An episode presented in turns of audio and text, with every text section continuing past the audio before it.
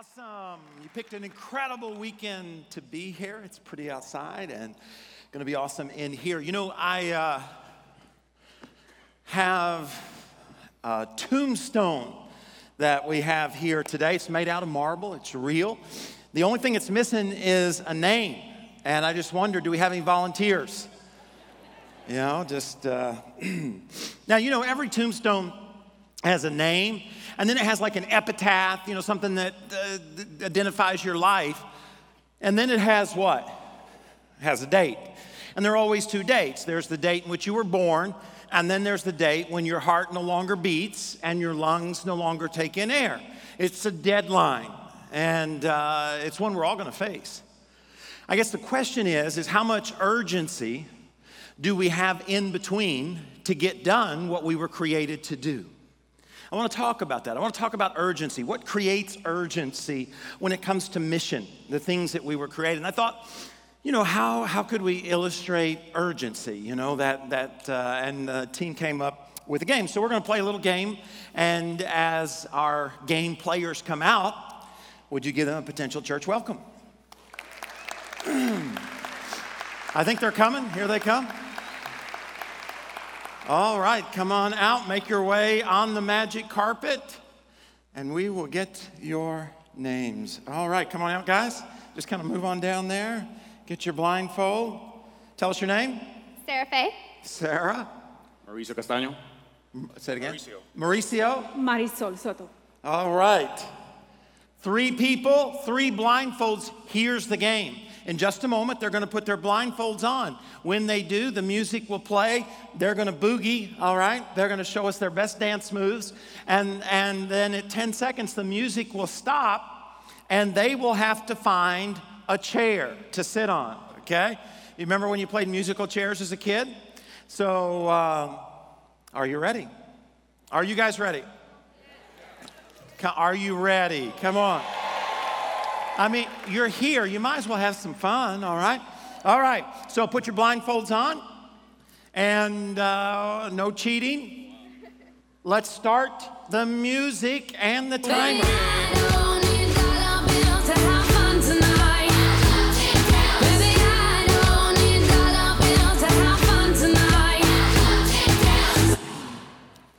All right, find your chair, find your chair. There's two. It's on the carpet.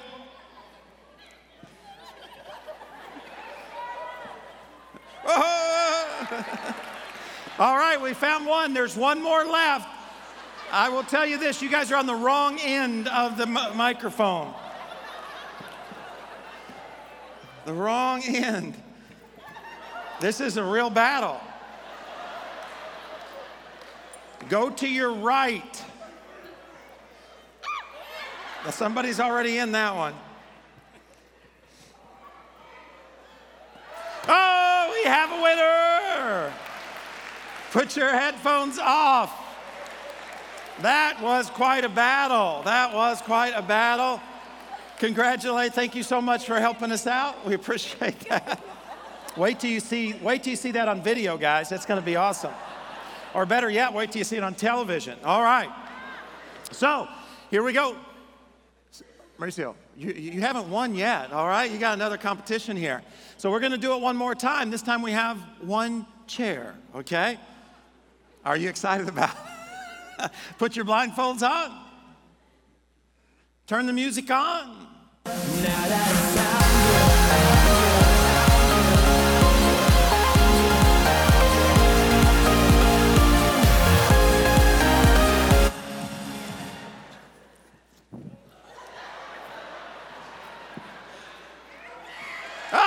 Have a winner!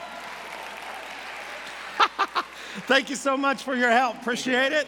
Thank you so much for your help. Give it up for them one more time.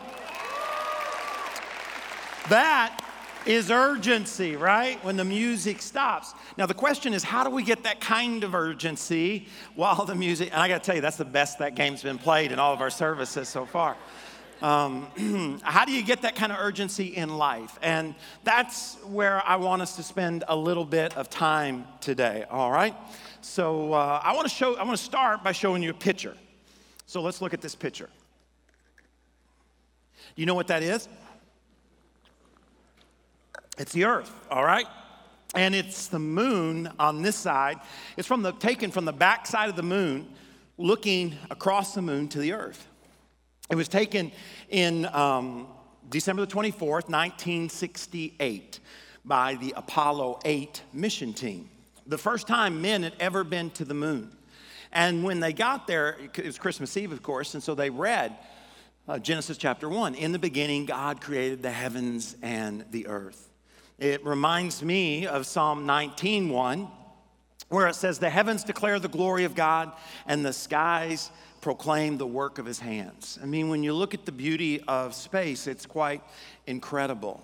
Now, I think there's something we can learn by how that picture got uh, taken, or maybe not how, why it was taken.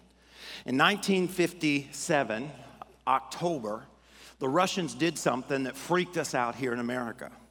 Is they sent a satellite into orbit. Anybody know what its name was? Sputnik, and here's a picture of it. All right, when they sent that up into the, the atmosphere, into orbit, and it would circle around, so it'd cross the United States ever so often. All it did was beep, really, but we could hear the beeps, and we're like, well, what if they weaponize it? And so we're all freaked out. Then in November, they freaked us out again because we hadn't even been into space at this time. We hadn't put anything in space up to this time. They sent, they sent this into space a dog, all right? Now, I don't know how to say his name. It's a Russian name. I'll spell it for you. L A I K A was this dog. It's Samoyed, and they decided that this would be the first living thing up in space. Here's a picture of him in his spaceship. all right? They sent him up into space in November. And again, America was completely freaked out about this because, uh, and so the space race began between us and Russia. You got the Cold War going on. And then in 1961, the president, anybody know who the president was at that time? John Fitzgerald Kennedy got Congress together, you know, give the State of the Union. You have the Democrats, the Republicans, a joint session of Congress, and he said this. Let's watch.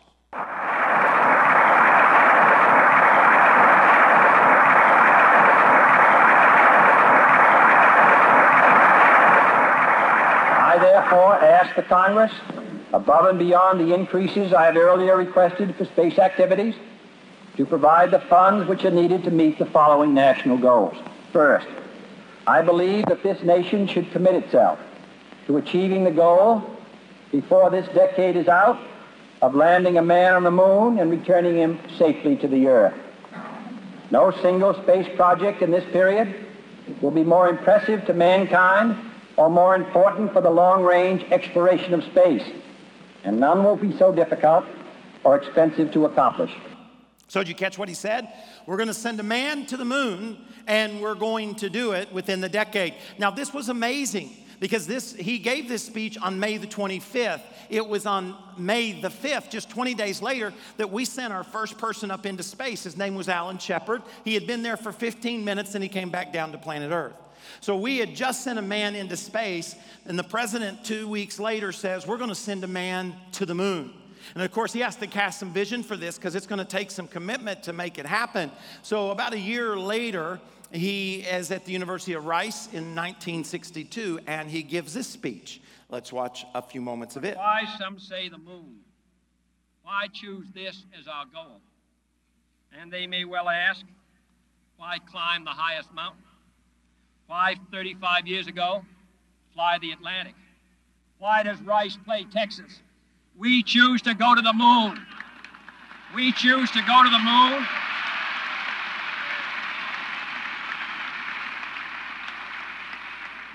We choose to go to the moon in this decade and do the other things, not because they are easy, but because they are hard.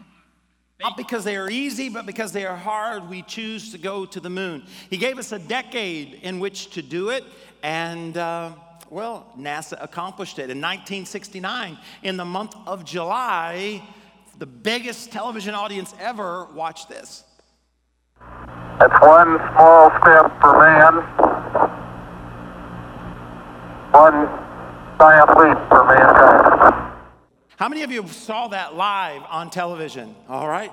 A few of you, that is incredible, all right? I mean, that is amazing.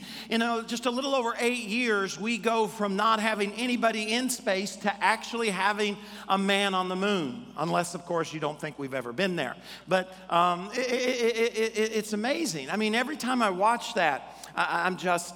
I'm just blown away by the fact that in such a short period of time, we did um, such an incredible thing. The moon's like 250,000 miles away. And um, in 1972, we sent our last man to the moon. The Apollo uh, uh, ended, you know, that whole process from Apollo 1 all the way through, you know, where they went up with the rover and rode around on the moon and did all those different things. And not a lot happened in the space program after that. A lot of things going on in the world. Then, 12 years later, in 1984, a different president. Anybody know who was president in 1984? Yeah, Ronald Reagan was president. A different party, but an incredible communicator, much like John F. Kennedy. He brought the House and the Senate together and gave the State of the Union. And he said a lot of things, but I want to read to you just a little bit of what he said at the end. He said, America has always been greatest when we dared to be great. We can reach for greatness again we can follow our dreams to distant stars, living and working in space for peaceful economic and scientific gain. Tonight, I am directing NASA to develop a permanently manned space station and to do it within the decade. So, incredibly, you have a speech that's very much like John F. Kennedy's. Kennedy gave him a decade, or, and uh, Ronald Reagan did the same thing. The space station that Reagan had in mind was called Freedom. And uh, I don't know if you've ever heard of the space station Freedom. You may not have because, well, it was never launched, it never happened. Now, that's interesting to me because you have two incredible communicators communicating to the same body, the House and the Senate, a joint session for a State of the Union speech. You have people applauding and excited about it, and yet one happened and one didn't. Sounded good to everyone. Now, in 1998, the International Space Station, which is up there now, you can actually get an app, and NASA will notify you when it's above your head so you can look up at it. But that was a lot of different nations. It was Japan and Russia and us, about 15 nations altogether that put it up there. But freedom never, freedom never happened. And, and so I asked myself, well, why, why didn't it launch? And I think there are three words if you want to jot these down. I think the three words, because they're going to apply to the urgency of our own lives, the three words are commitment, heart, and passion. Commitment, heart, and passion. The difference between the 60s and the 80s was in the 60s, they had a commitment, they had a passion, and they had a heart to put the man on the moon. In the 1980s, they didn't have that. Now, they both had a whole lot of things going on in the world. There were to- uh, tons of distraction in the 60s. There were tons of distraction in the 80s. But the difference was commitment, was passion, and was heart. And you say, well, Troy, I mean, that all sounds good, but how do you know that? Well, I know that because that's what the scripture teaches. In Matthew chapter 6 and verse 21, look at what it says. It says, wherever your what? Yeah, wherever your treasure is, the desires of your heart are going to be there as well. Now, you know, when he's talking about treasure, what's he talking about? Money. Right? I mean, that's what we treasure, right? Money. When the pirates go looking for treasure, what are they looking for? They're not looking for rum, they're looking for money. Right? That, that so Jesus is basically saying, wherever your money is, is where your heart will be. So when we look at the space race, it's, we immediately understand that the difference between the 60s and the 80s was that it didn't have our heart, it didn't have our commitment, and it didn't have our passion. And the reason we know that it didn't is not by it had less applause. The reason we know is because it didn't have our money. Because money always, according to the Bible, follows commitment, passion, and heart. Where your money is, your heart will go. So, and, and, and, let me show you, all right? So I, I, I, looked at this and I thought, okay, let's compare the 60s, 19, you know, let's 64, 1984. Let's look at the budgets of NASA. all right? In 1984, the budget at NASA was almost 5% of our national budget. I think it was 4.41. That's a lot of money. 5% of the national budget, we said, hey, NASA, send us to the moon. Now, in 1984, when Reagan said, hey, we're going to build a space station, it was 0.84. There's a huge difference.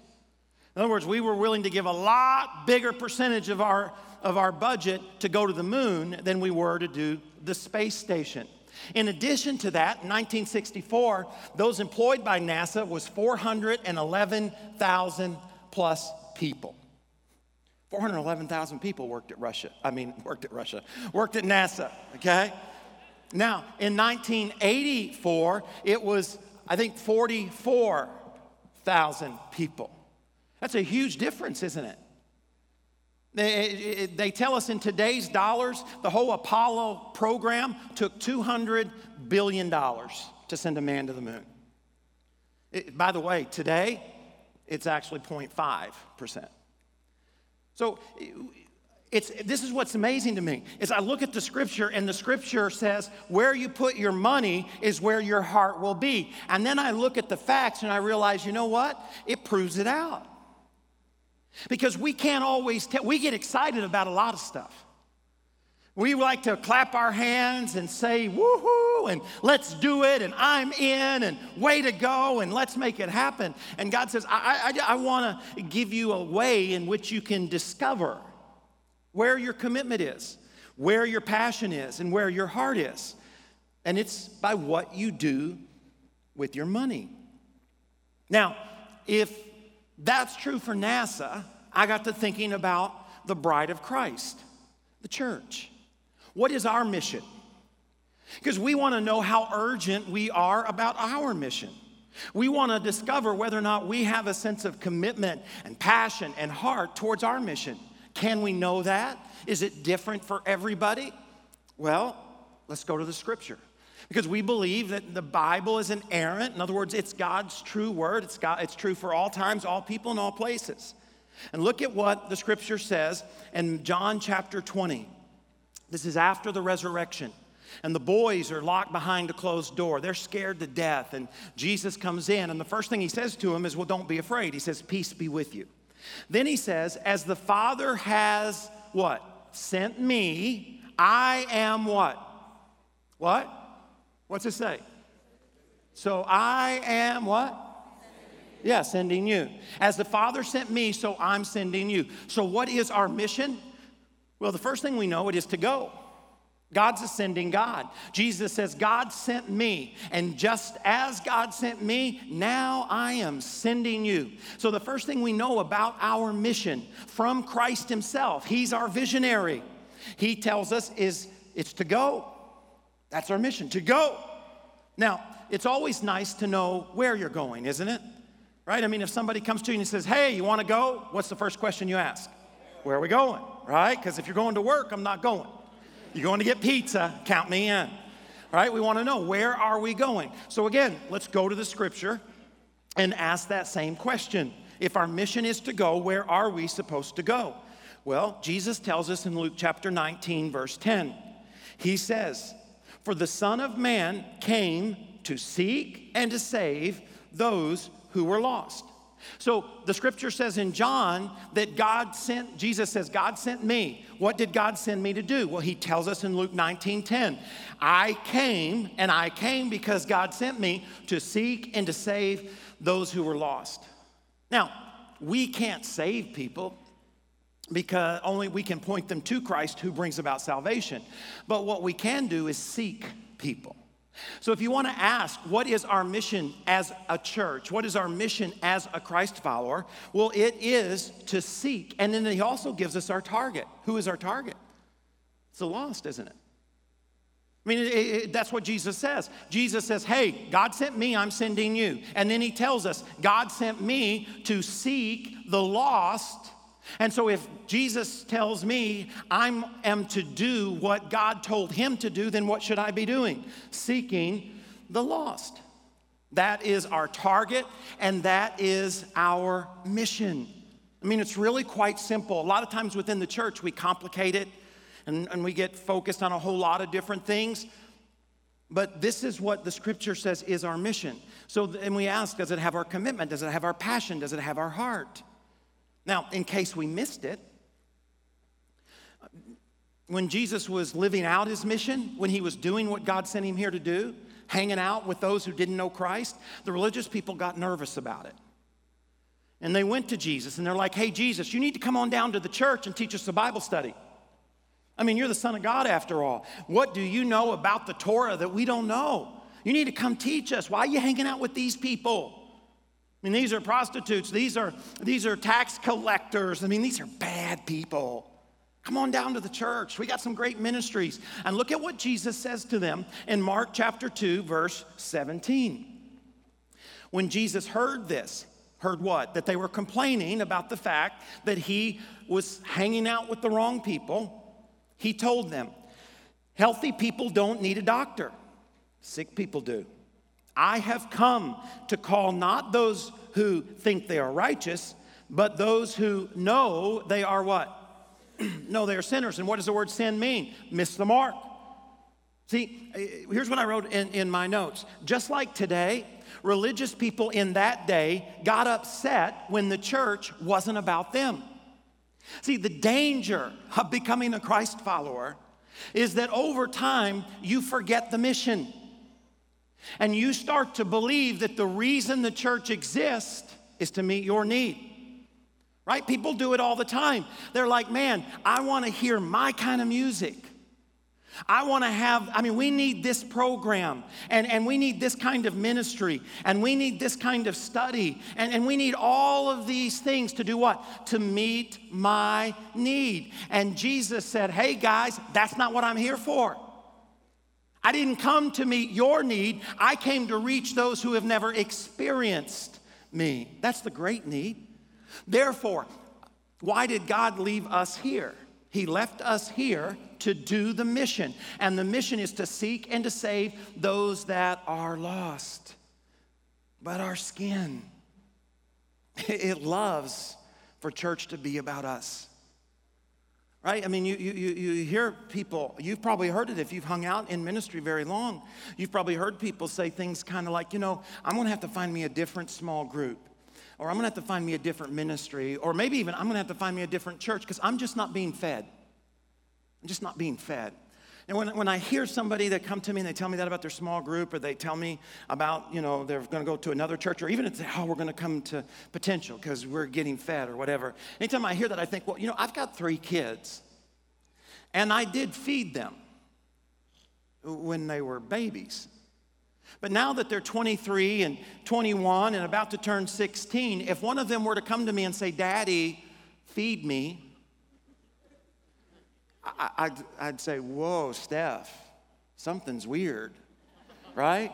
Because, because you only feed babies. So when you say that, when you say, Oh, I got to find me a ministry where I can really get fed, what you are saying is, I got to find a place where they have diapers because, because I, I, I'm not old enough, I'm not mature enough yet to feed myself. Why do we do that? Because there is a tendency in all of us to want it to be about us. Listen, the ministries of the church, the small groups of the church, the discipleship of the church, all of those things are here to resource us and mature us so that we can do the mission. The goal is not to know, the goal is to go, and we know to go. Listen, we're all about discipleship. We want you to mature in the faith, but we mature in the faith so that we can go and seek the lost because that's the mission. Jesus says, That's why I'm leaving you here. And I'm going to give you a book, and I'm going to give you some teachers, and I'm going to give you some ministries so that you are well equipped to go. Sometimes we'll say, Well, I just, I just like being in the presence of God. And that's an incredible thing. And we should desire to be in God's presence. But if you go to the book of Acts, when Jesus left earth for the last time, right? And he's going to heaven, and the boys are just standing there and they're in awe of his glory and they're in his presence. And the angel walks up to him. You can read it. And he's like, uh, What are you doing? And they're like, well, well we're, we're here in his presence. And he's like, you need to go. You need to go. See, we do need to experience God's presence, but we experience God's presence to take to others so that they can experience God's presence in their lives. It's not to stand and to gawk at the heavens, it's to take what God's done in our lives to those who have yet to experience it. And I got to tell you, man, it is challenging as a Christ follower. See, we often forget what it is that reached us. I am amazed. I got to tell you, I am amazed at the number of people who will come and complain about a ministry that actually is the ministry that you, was God used to reach them. But now that they're a Christ follower, they're more focused on their needs being met than those who don't know Christ being reached. That's not the mission. And it is important that we understand the mission. And, in case we missed it in Matthew chapter 28, Jesus said it one last time before he did leave. He says, Jesus came and he told the disciples, He said, I have been given all authority in heaven and on earth. Therefore, go and make disciples of all nations, baptizing them in the name of the Father, the Son, and the Holy Spirit. Teach these new disciples to obey all the commands I have given you. And be sure of this I am with you always, even to the end of the age. Look in verse 18, he says, I've been given all authority. And with that authority, what did he tell you to do? What did he tell me to do? Very next verse. Therefore, because I am the all powerful, all knowing, everywhere at one time God, go. That's what he said. Go. That is our responsibility. That is our mission as the church. So we ask ourselves, much like the United States during the 1980s, do we have the commitment? Do we have the passion? And do we have the heart for the mission that God has given us? Well, how can we tell? Well, it's not by how loud we applaud when it comes to reaching the lost. It's not by how high we raise our hand. It's not by how loud we say amen. It's not by even by how many scriptures that we memorize. The Bible told us, we looked at it. Matthew chapter 6, verse 21. What does it say? Wherever your treasure is, the desire of your heart will be.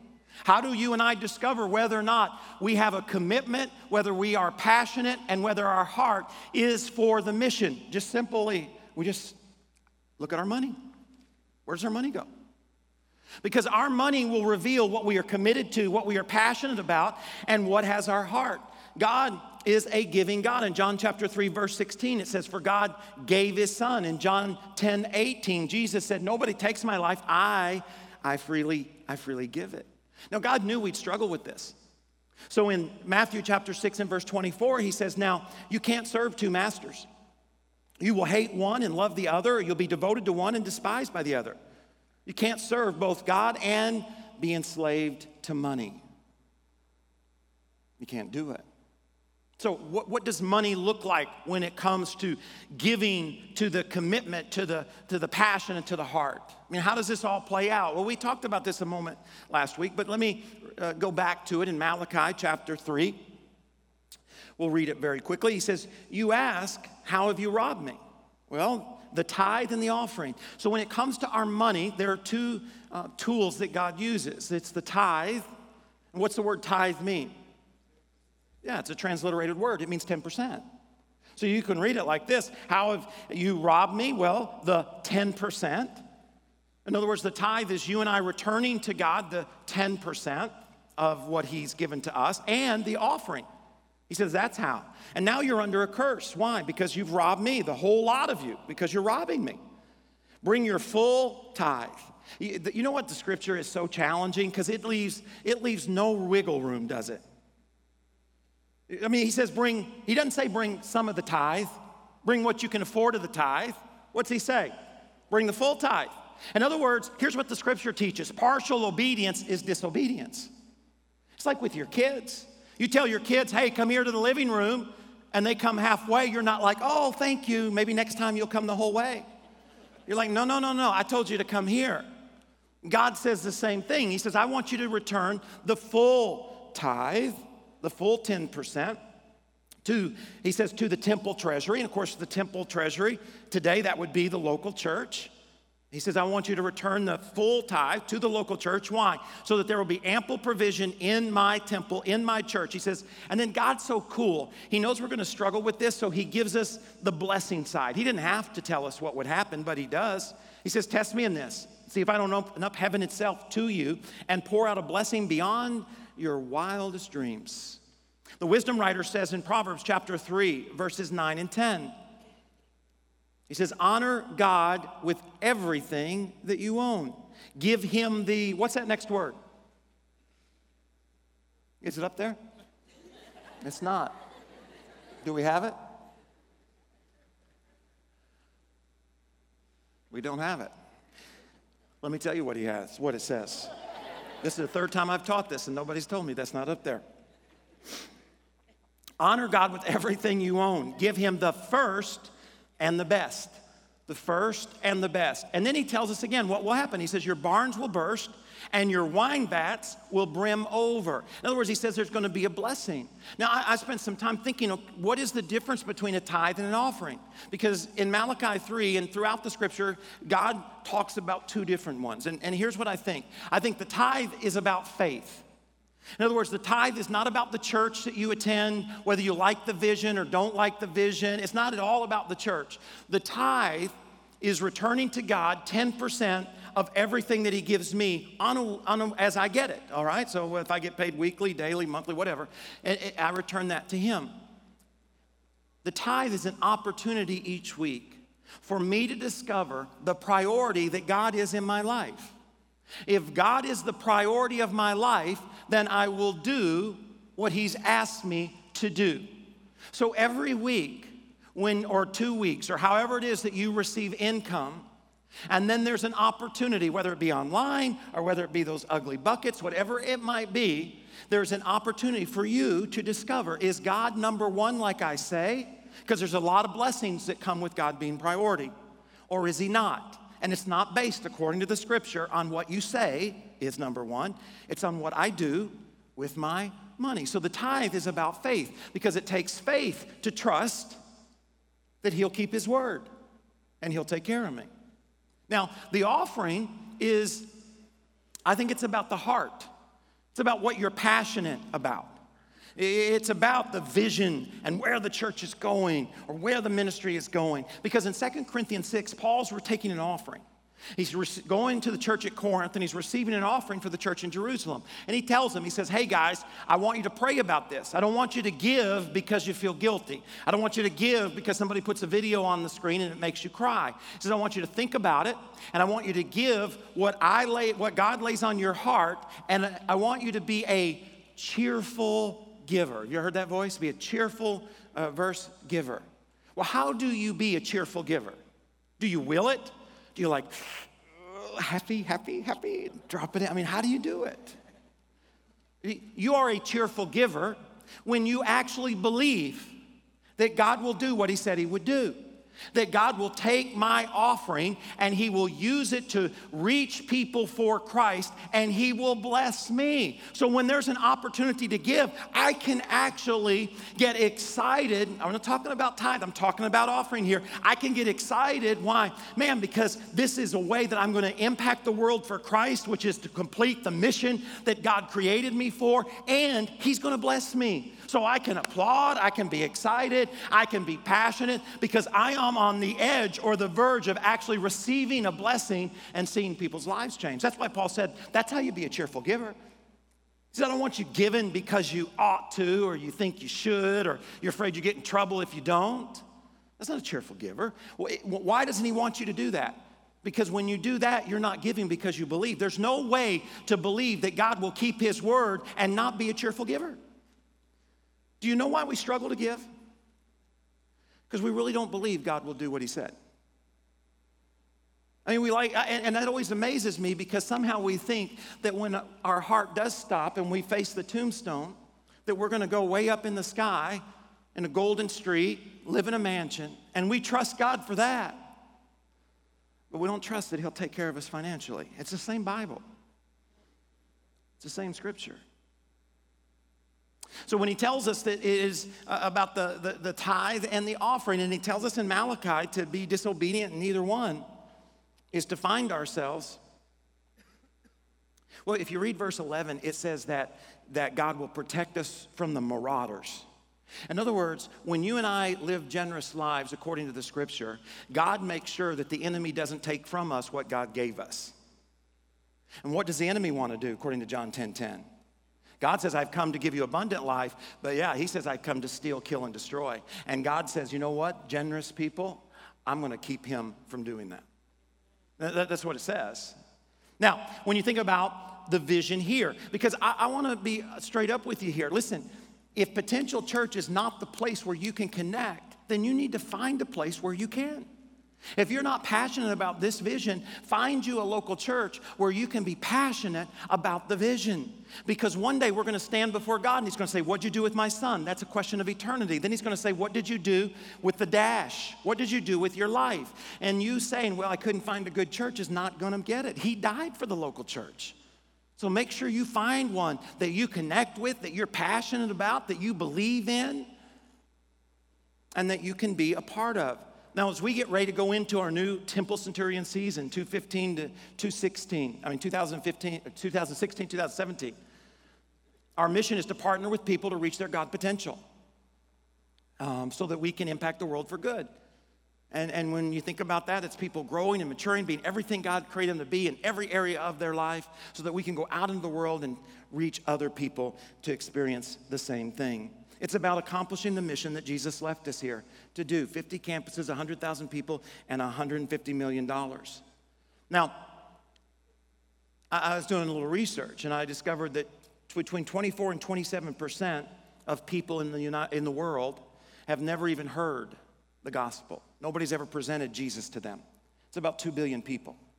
I also discovered that 86% of Muslims, Hindus, and uh, Buddhists have never even, don't even know a Christian. So, of course, they've never heard the gospel, according to the Atlas of Global Christianity. Now, here in America, about the uh, last survey, about 25% of Americans just publicly said, Hey, I'm not a Christian. So, um, 75% said uh, that they were. Now, whether they lived that or not, I don't know, but they publicly said that they were. The scary thing is, is that when you get to the age of 18 to 24, it continues to grow. 40% of those between the, 18, the ages of 18 and 24 uh, just publicly were willing to check and say, I'm not a Christian and have no intention on becoming one. In other words, when it comes to um, Christianity, we're losing the next generation. And you know who that is, right? That's your kids, your grandkids, your nephews, your nieces. We're losing them. They're not being reached for Christ. And why are they not being reached for Christ? I mean, that's on us. Right? I mean, there's, there's a lot of people gathered today in the name of Christ, and yet we're unable to reach people for Christ. Why is that? It's because most people are gathered in churches for what they can receive rather than the mission we were given. And you say, Well, Troy, how can you say that? All I got to do is look at the money. I mean, that's what the Bible says. Look at the money. See, it's very easy to say that we care about the next generation, that we want to reach people for Christ, but I want you to really understand what the scripture says. It says, if, but if, if the church doesn't have your resources, then you are lying to yourself. You are not passionate about the next generation. You are not committed to the next generation, and the next generation does not have your heart. That's what the scripture says. And we have to wake up to that because you, you and me are going to give an account to God for the time in which we were alive. And I want you to know it looks a lot more like the 80s than it does the 60s because the next generation does not have our commitment. They do not have our passion because they do not have our money. That's what the statistics show, not just at Potential Church, but at the, as the community of Christ around the world. So we need to do something about that. You and I can do something about that. That's why He left us here. That's why He created us. You didn't fall out of a tree and wash up on the shore. You were made by God to do something of incredible significance. And so, as we go into this new Temple Centurion season, now I, I understand that the last couple of weeks have been quite challenging. And I also understand that when I challenge folks in such a way that our attendance actually goes the opposite way that I would desire it to go. It goes backwards instead of forwards. But you need to understand that I am not an entertainer. I am a pastor. And my responsibility is to make sure, to the best of my ability, that you understand what the Bible says so that you can live a life that does honor God. And I will be faithful to do that no matter which direction attendance goes. so, our, our, I shared this last week, but I want to go over it real quickly. Number one is preparing young leaders right? We, want to, we have a school here from preschool all the way through eighth grade. And the reason we do, it's an alternative for those who would like, uh, like that alternative to give their kids an incredible academic foundation along with a spiritual foundation. But we also have a preschool ministry here that operates on the weekend, going on right now, goes on throughout the week in different ways. And they're not babysitting your children, they're laying a foundation for your children. We also have a children's ministry here. Listen, there are lots of uh, uh, incredible people that are over there now in the children's ministry. They're serving, they're preparing, they're a resource. Why do we have that children's ministry? To partner with you as a parent so that your children can be reminded that they have value, that they have purpose, that they are important, that there is a mission, uh, to not give up hope. You realize that surveys tell us that the next generation has given up hope in the future that it'll be worse than it was in the past. And I, I, just don't believe that. And the reason I don't believe that is because, as far as I know, God is still on his throne. I, I'm not giving up on this world. And we want to pour that in to our children to help them understand. The same are with students. And then we're excited about the college that's going to begin in the fall. Again, so that we can train pastors and we can train doctors and attorneys and firefighters and police officers and just whatever it is they're called to do to be the best that they can be so that we can accomplish that which God created us and brought us here to do. The second thing is social media, you know, uh, uh new media platforms. The world's changed. I mean, in years ago, we started television and God's blessed us with that. Just the other day, I was at a red light and a lady kind of honked and got me to roll down my window. And she's like, Oh, I just wanted to let you know, uh, uh, watch on television and, and the, the church there, you guys have really changed my life. And I said, Well, you know, thank you. Come join us, you know. But it's had an incredible impact in different ways. But the world has changed. People don't just watch television. There's Netflix and Amazon Kindle, there's um, YouTube and social media. And we want to be able to be a part of those. We're working on a program now uh, to start production the 25th, and then another one on Father's Day, and then a whole umbrella of different almost like a network that uh, is able to reach out into the millions of people that find themselves there.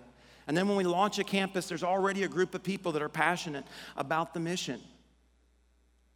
Now, to get the, the remodeling that we need over in that building, for our college and for our student ministries is $350,000 in the next uh, 12 months. And then for the technology that's involved over there, and then for the time on these social media platforms, and then um, the technology, you're talking $150,000, so that's $500,000. And then lastly, is of course, the goal is to launch campuses. Because everywhere a church goes, the community is impacted, marriages are reconciled, young people reminded that there is hope, and ultimately people come to Christ. And so there are two uh, initiatives. One is in Miami. It's taking the Hallandale campus and challenging them. They're pumped up about the opportunity to go into Miami and launch a campus. And uh, I can tell you, I've sat in meetings with church leaders where they say, hey, we need to, uh, they've given up on Miami. Broward, I mean, Dade County altogether. They're like, we need to build a wall. I, I guess they like a certain presidential candidate, but they, they, we need to build a wall right here at Broward County, and you know, so the enemy can't get in. And I, I, just, I just don't think God does that. There's so much opportunity in Dade County, and if you reach Dade County, you reach the world, and there's some incredible churches there to partner with. So we, we want to do that. You want to be a part of that. All you have to do is write the word Miami on that card. Secondly, is um, we need to do uh, here. We grow, you know, at Cooper City. What happens is, is because of the space with the children, here in the auditorium even, and then the parking, is that we grow, we hit our head, we come down, we go up, we can't make real progress. So in order to do that, uh, we need to to build a, another campus. We have 15 to 20,000 people, 15 to 20 miles on the outside. And uh, we want to go to one of those areas, get a Target, a Walmart, a Sports Authority, and completely remodel it. I showed you pictures last week, and uh, it'll be as nice, if not nicer, than this campus. And then, you know, you move 700 to 1,500 people, that can grow, this can grow, and you move up to Orlando. In other words, listen, we can impact the world. And how are we going to do all that? Well, you and me, right? You're the, you have skills and gifts and talents, and God brought you here. And the temptation for all of us is to get so focused in what's in front of us that we're not a part of what God's doing. But if we'll get, be, become a part of what God's doing, He will bless what's in front of us. You know, I was thinking this week about all this. That's a million, that'll take about a million dollars. So we're talking a million and a half dollars over the next uh, next year. And, uh, and next weekend, we receive our offering to kind of kick it off. Our goal is $500,000. And uh, I was thinking about that this week. And uh, I, I, I, don't want to uh, make a political statement, but I do want to make a point. As I was watching, and one of the presidential candidates released their tax returns about two weeks ago, a month ago. Many of them have. And um, this presidential candidate, uh, it showed on there his charitable giving. And um, it was 4%, which is not very much. And, and what was interesting to me is that this candidate talks a lot about uh, all the things that he wants to give away free education and you know free this and free that and whether you think that's good or bad that, that's up to you but, it, but as i looked at, at that i realized that he wants to help a lot of people, but he wants to do it with somebody else's money. And I think a lot of times in the church, we do the same thing. Let's say, let's impact the world. Let's reach the lost. Let's feed the hungry. Let's help the students. What we want to do with somebody else's money, the ones that are rich. Not, not you, right? I mean, you, you got this business you're building. You got these kids to raise. You got a mortgage you got to pay for. Yes, Troy, I'm all in. Let's change the world. Let's just do it with somebody else's money. And, and, and, I thought about that, and I'm like, you know what? I, I want you to know. I, I, got our, our team, our staff team together on Wednesday, and I, I said, okay, we're, we're going for $500,000, and I cast this vision. I said, what are you going to give? And I had them fill out an envelope just like that. There were 46 people there, and uh, they're giving next weekend $64,015. That is good. Now, you know, I, I, know these folks and I know they're not wealthy. They're just committed, passionate, and this mission has their heart. And that's like, what, 7%, 6% of the whole thing? And I want you, you, you to know, and that's above and beyond tithe. See, just moving money and writing a different name on the envelope, it doesn't really make uh, that, uh, uh, that's not real money because those resources are already being used to feed the hungry and to do all the ministry that we do year after year after year for the last 30 years. We're talking about above and beyond. That's them giving above and beyond their 10%. And, and Steph and I, as we've thought about above and beyond our tithe and above and beyond the other offerings that we're a part of, is next weekend we're going to give 7,500. Because I want you to know, I will never stand in front of you and give you a vision to use somebody else's money to do something great. And the reason I won't is because I believe this. I believe that you and me together, submitted to an all powerful God, can somehow impact this world. I believe it. Would you bow your head? Father, I thank you for this opportunity that's in front of us. I pray that we'll embrace it. I pray that we'll be part of it. It's challenging, but uh, it's exciting. It's so exciting to know of all the people in the world you could have chose, you could have brought together. Somehow you've brought us. In Jesus' name, amen. Thanks for being here today, and uh, I, I, hope. I hope that uh, I hope you've been encouraged in the sense that to dream, to not lose hope. God's bigger than your issues, and He's bigger than our world's issues. We just got to be committed, passionate, and give Him our heart, according to Matthew 6 21. Now, the worship team has a feature that they want to share with you uh, as we give. I'm going to ask our ushers to come. I'm going to pray for our giving. I invite you, as I do every weekend, to be generous, to be faithful, to test God, see if He doesn't keep His word. I know He has in many people's lives. Father, I, I pray for our offering. I pray we'll be generous. I pray for me and staff that we'll be committed and passionate, that you will always have our heart. I pray for those who struggle financially. That's so hard. So give us courage to do what you've asked because you say you'll take care of us. And so we trust you. In Jesus' name, amen.